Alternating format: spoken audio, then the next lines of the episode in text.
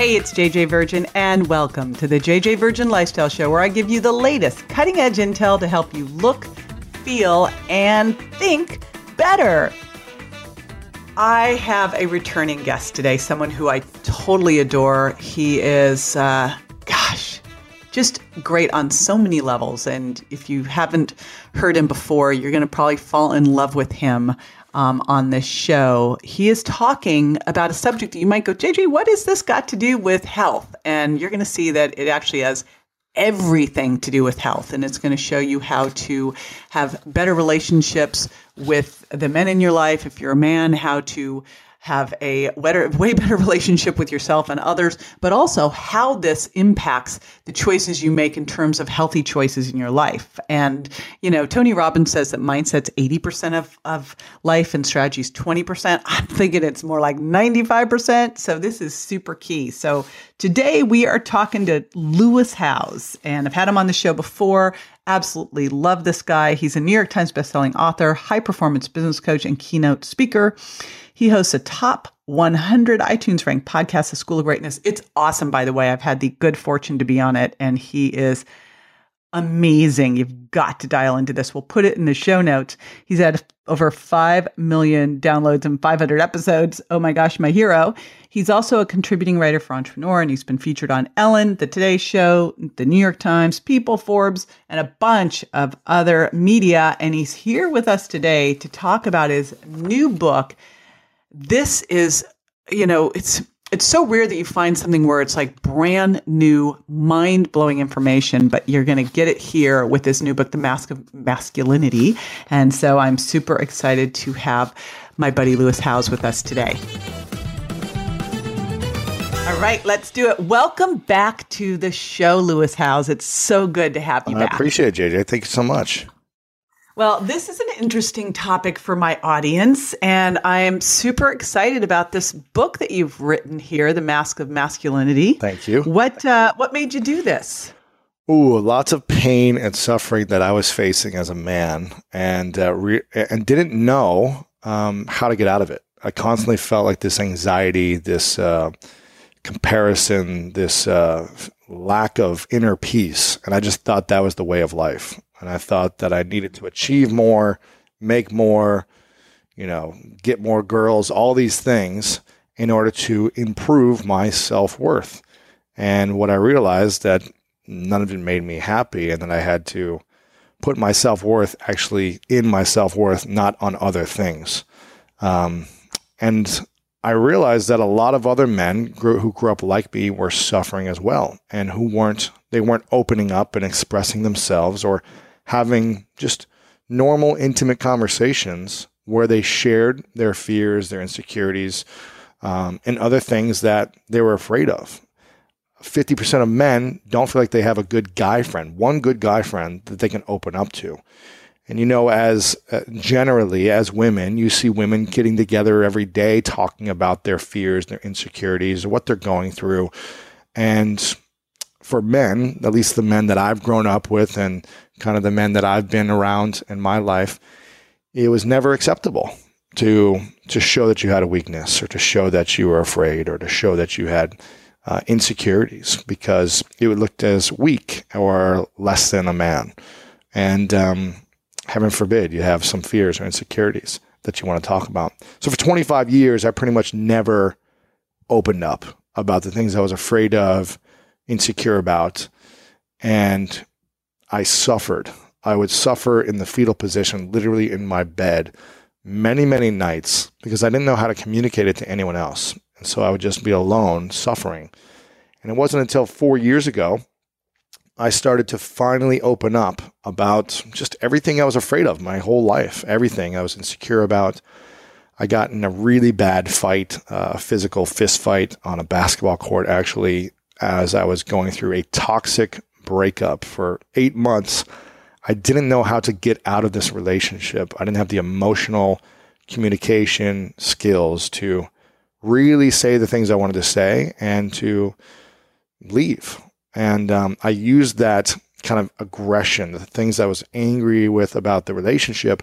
I didn't take it out on her, but I took it out on other guys in the world. And it was like I was always looking for a fight. I just anyone looked at me the weird way, I just wanted to fight them, right? and because um, I would never hit a girl, but I will, you know, take it out on uh, punch a wall or hurt myself or hurt someone else. And um, again, I just I just thought that was the way life was. I thought that's that's how I was, and it wasn't going to change. I didn't know there was another way.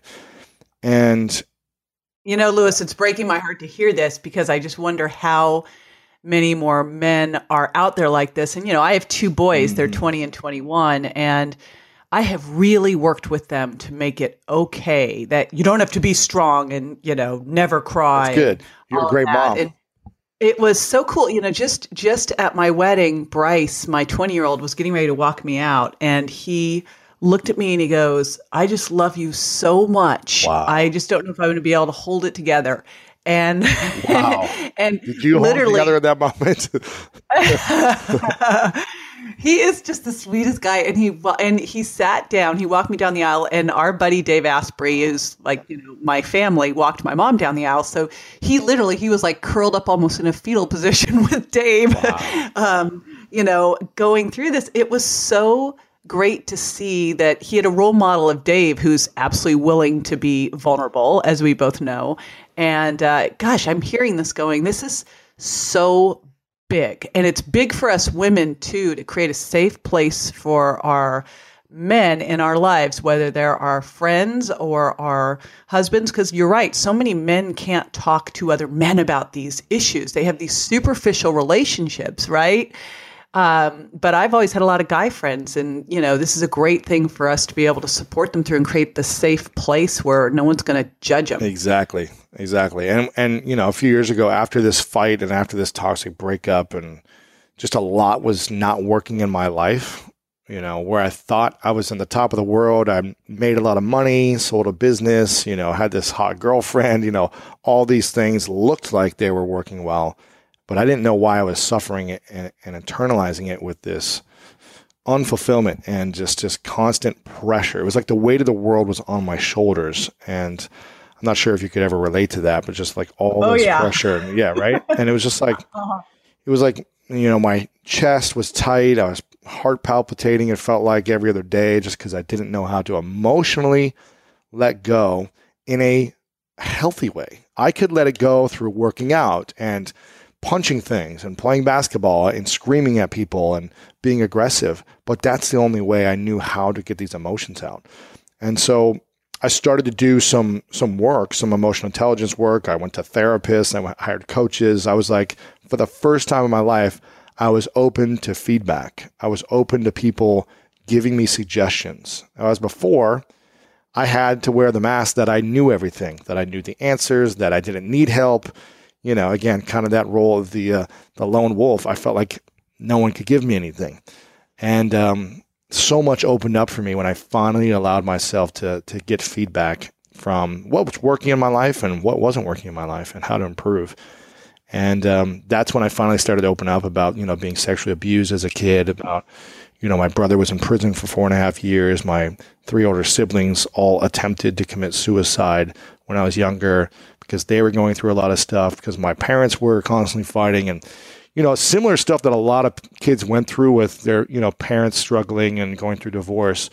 But um you know there's not many other guys that I knew growing up with who talked about being sexually abused. In fact I never heard of another guy talking about it. So for me I never felt like it was okay to share with anyone because it wasn't acceptable. It was it was less than a man. You were, you know, an abused girl essentially is what the uh, the idea was. You were less than a man if you were sexually abused. Yeah, it's bad enough for a woman, right? but as a guy, right? No, and so you know, probably your parents said not to talk about well, my parents it, didn't so. know. I didn't tell anyone because I was so ashamed wow. and embarrassed, and no one knew for 25 years. And you know, I wish I would have told my parents because I probably would have been able to heal a lot better. I wish I would have told my family, but I was so ashamed and embarrassed that this had happened to me.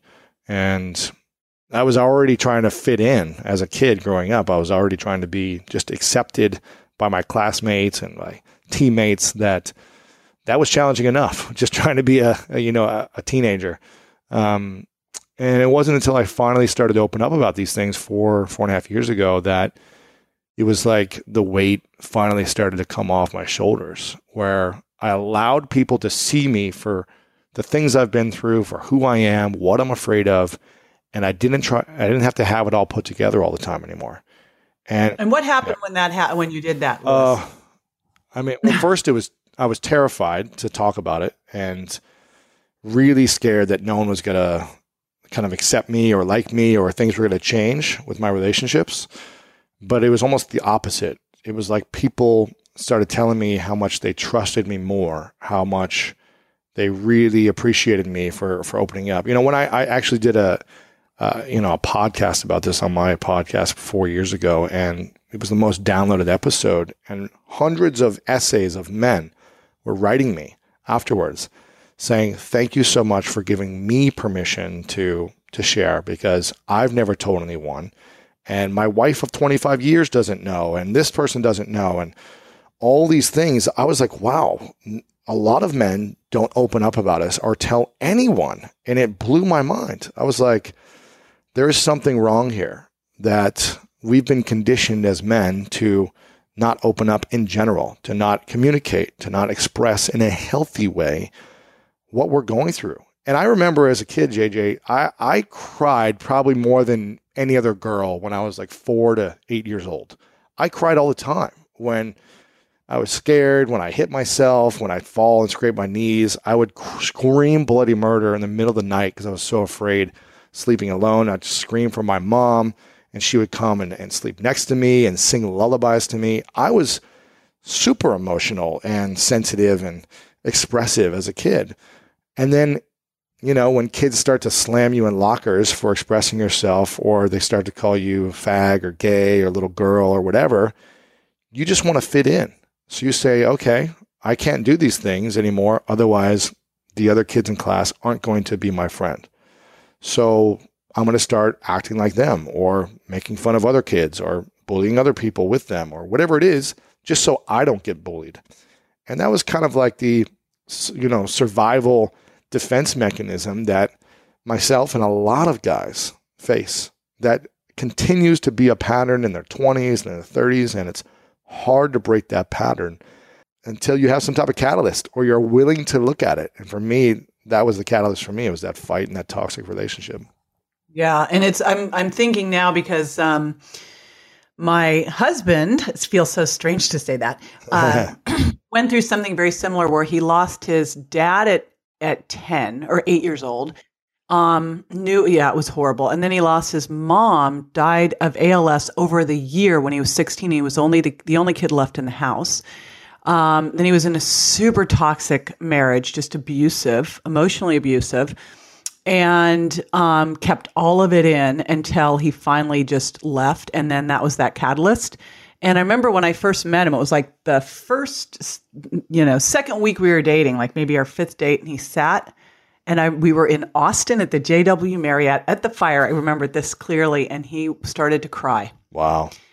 And tell me about what had really happened. And I thought, I love this man. Wow. you know, like I love this man. I will do, you know, anything for this right. man. He is and it didn't make me think he was weak. I realized that this is the strongest kindest, best man. He'd done his work. He'd gone through all that pain. And, you know, you look at it and go, gosh, if only, you know, he, he, chose those toxic relationships because of the pain he was in. And, and I shared something with you earlier today. We were chatting offline I'd love to bring up because you look at this and, you know, as we, as, as you said earlier, of course, emotional health and physical health are, compl- you know, are, tied together. You can't separate them.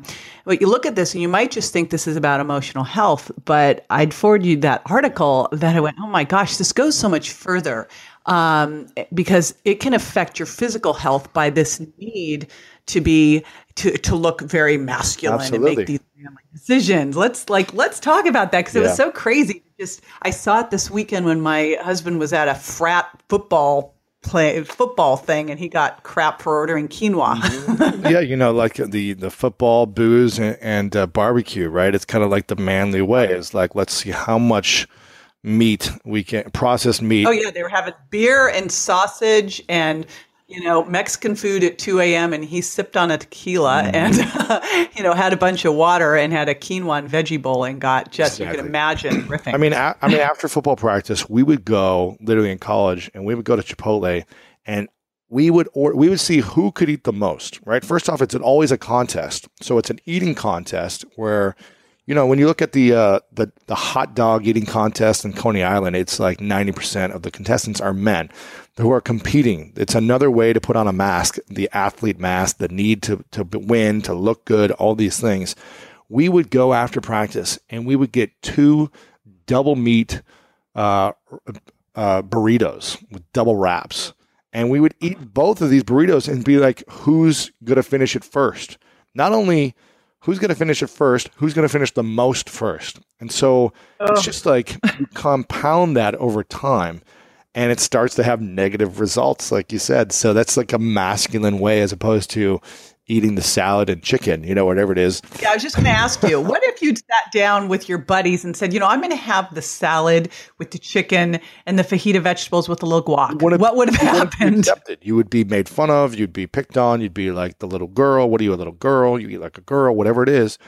And this is why a lot of men drink alcohol. Again, I'm not saying alcohol is a bad thing or a good thing. I've never been drunk in my life because I just chose to to not consume it because I have other vices where I have lots of sugar.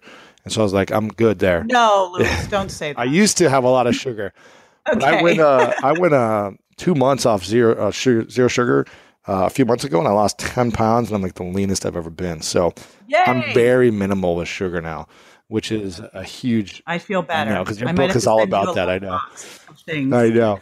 um, but the thing is, you know, alcohol is something that is a competition as well. Again, when you see like the the movies of the frat boys, they're all competing to see how fast someone can drink and how much they can drink. It's the same thing. It's a competition to make you more manly. You're more masculine if you can eat more or drink faster, whatever it may be. And even when I was in college, I committed to myself to my, which is funny, I, I made a bet with my siblings that I wasn't going to have a sip of alcohol. Again, me needing to like prove and win and like, uh, looked like I was bigger than whatever.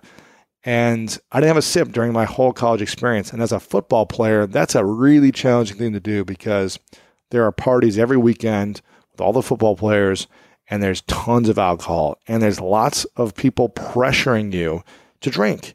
And it was almost like they didn't know what to do with me because I wouldn't do it. So some people felt uncomfortable. They would make fun of me, all these things. And if I was susceptible to to that pressure with alcohol, I would have probably just drank a lot and been, you know, gotten overweight and been unhealthy as well. So it's that was a good bet to make there, Lewis. yeah, yeah. I should have done that with sugar. yeah, let's do that one now. exactly. Um, I already made notes. I'm like sending you sugar impact diet, sending you some of the shakes and bars. Okay.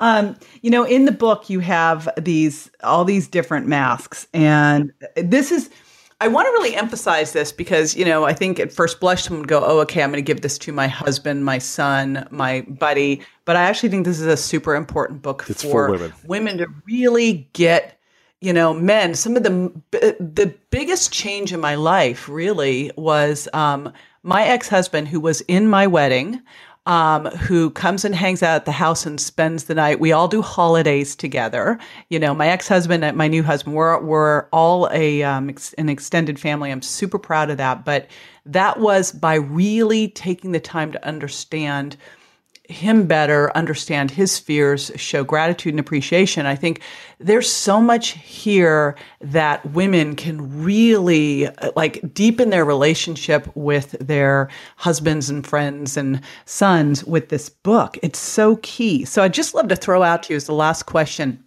as we're we're going over time, but I can't help it. Um, what what can women do here to support men with with this, with the, their masks, and really being able to, you know, step out and be more vulnerable and deal with their fears? Well, first, first is understanding which mask the men in your life wear, whether it's your husband, your boyfriend, your father, your son, your brother. What is the mask that they're wearing in that moment where you get frustrated with them or you feel like they're disconnected or they're guarded. So being aware of what the masks are and which one they're wearing, and then understanding why they're wearing it. So when you understand why, then okay, let's go back. Wait, wait, wait. You're breaking up right here. Oh, the Damn. most important part. Okay, so for editor, we're gonna go. We're gonna go right back to the answer to that question because this is like super important. Sure, sure. Okay, here we go again. Cool. So the, the first thing is to be aware of the mask that the men in your life are wearing. Whether it's your your partner, your intimate partner, your boyfriend, your husband, your father, your brother, your son, a coworker, it's first understanding what is the mask they're wearing when they are disconnected or guarded or defensive or showing zero emotion in a situation. And then understanding why they're wearing it. So why they're wearing it. And we talk about in the book with each mask why they wear that mask, what something could have happened that was now and for everybody listening in you're going in just a little bit so understanding which mask one of the things you do is you know grab the book mask of masculinity and we'll have it in the show notes how to get that and get some cool stuff with it when you do as bonuses from lewis but um, you'll see all the different masks understand you know more about them so you'll be able to identify this. So the first they identify which mask is uh, creating the issue then what? Yep. Under, under, understand which mask is creating the issue why that mask creates the issue. So we'll go into the research on on why that mask has affected that person.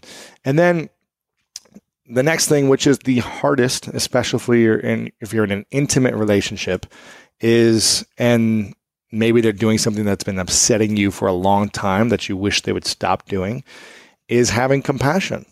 Is having compassion, not saying it's acceptable, not saying it's okay, but just having an awareness and a compassion around it that there may be a conditioning that that man in your life has been hardwired to not change out of to protect himself. So just having a sense of I think that's so key because you know it's like that do you want to be right or do you want to be happy? Exactly. Yeah. You know when um, when I decided it was like I was going to do whatever it took to make peace with my ex-husband and we had a very acrimonious divorce. It was like 7 years of total hell. Oh man. And um you know, he'd done some really creepy things. I people are like, "How could you forgive that?" I go, I, because it was because and now i recognize it was because of one of these masks and it wasn't him it was mm. and so i just looked past that i had compassion i forgave him and that changed everything so having this ability to understand these masks to understand what that is and to have that compassion and support gosh it's a game changer for relationships. Game changer game changer. And then you know the last thing i think is having there's a lot of steps for women with each mask on what you can take action on once you're aware, you're aware of it. But the the simple overarching uh, example would be to sit down and have a an intimate vulnerable conversation with the men in your life that you want to have a deeper relationship with. And share with them that you want to create that safe space. Create a safe space for men to feel comfortable in opening up. And maybe that's you that's you saying once a month, I would love to sit down on Sunday afternoon at 1 p.m.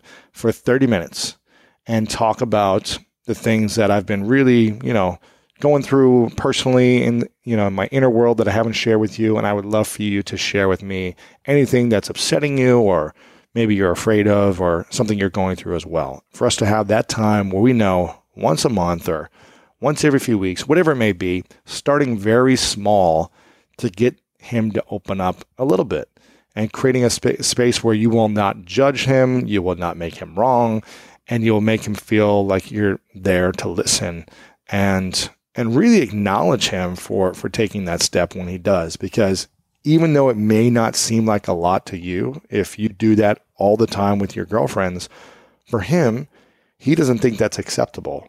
He may not think that's, you know, manly. So you just need to be aware, have that compassion, and then have that acknowledgement when you when you guys have those those moments together. That's fantastic. And I want to remind everybody we are going to put in the show notes. First of all, you can get the book, of course, on Amazon and all the bookstores, but we've got something special that Lewis has put together when you get the book through his site where you'll get some cool bonuses too. So we'll put all of that in the show notes as well as how to like get a hold of all of your amazing content, podcasts, etc. You have a fabulous podcast. I've been fortunate to be a guest yes. on it and gosh, it is it is world class. Thank you. So We'll have all of that in the show notes. And I want to thank you so much for taking the time out today. I know you're super busy. I s- so appreciate it, oh, Lewis. This is awesome. So now after the break, I'm going to be answering listeners' questions. So stay with me.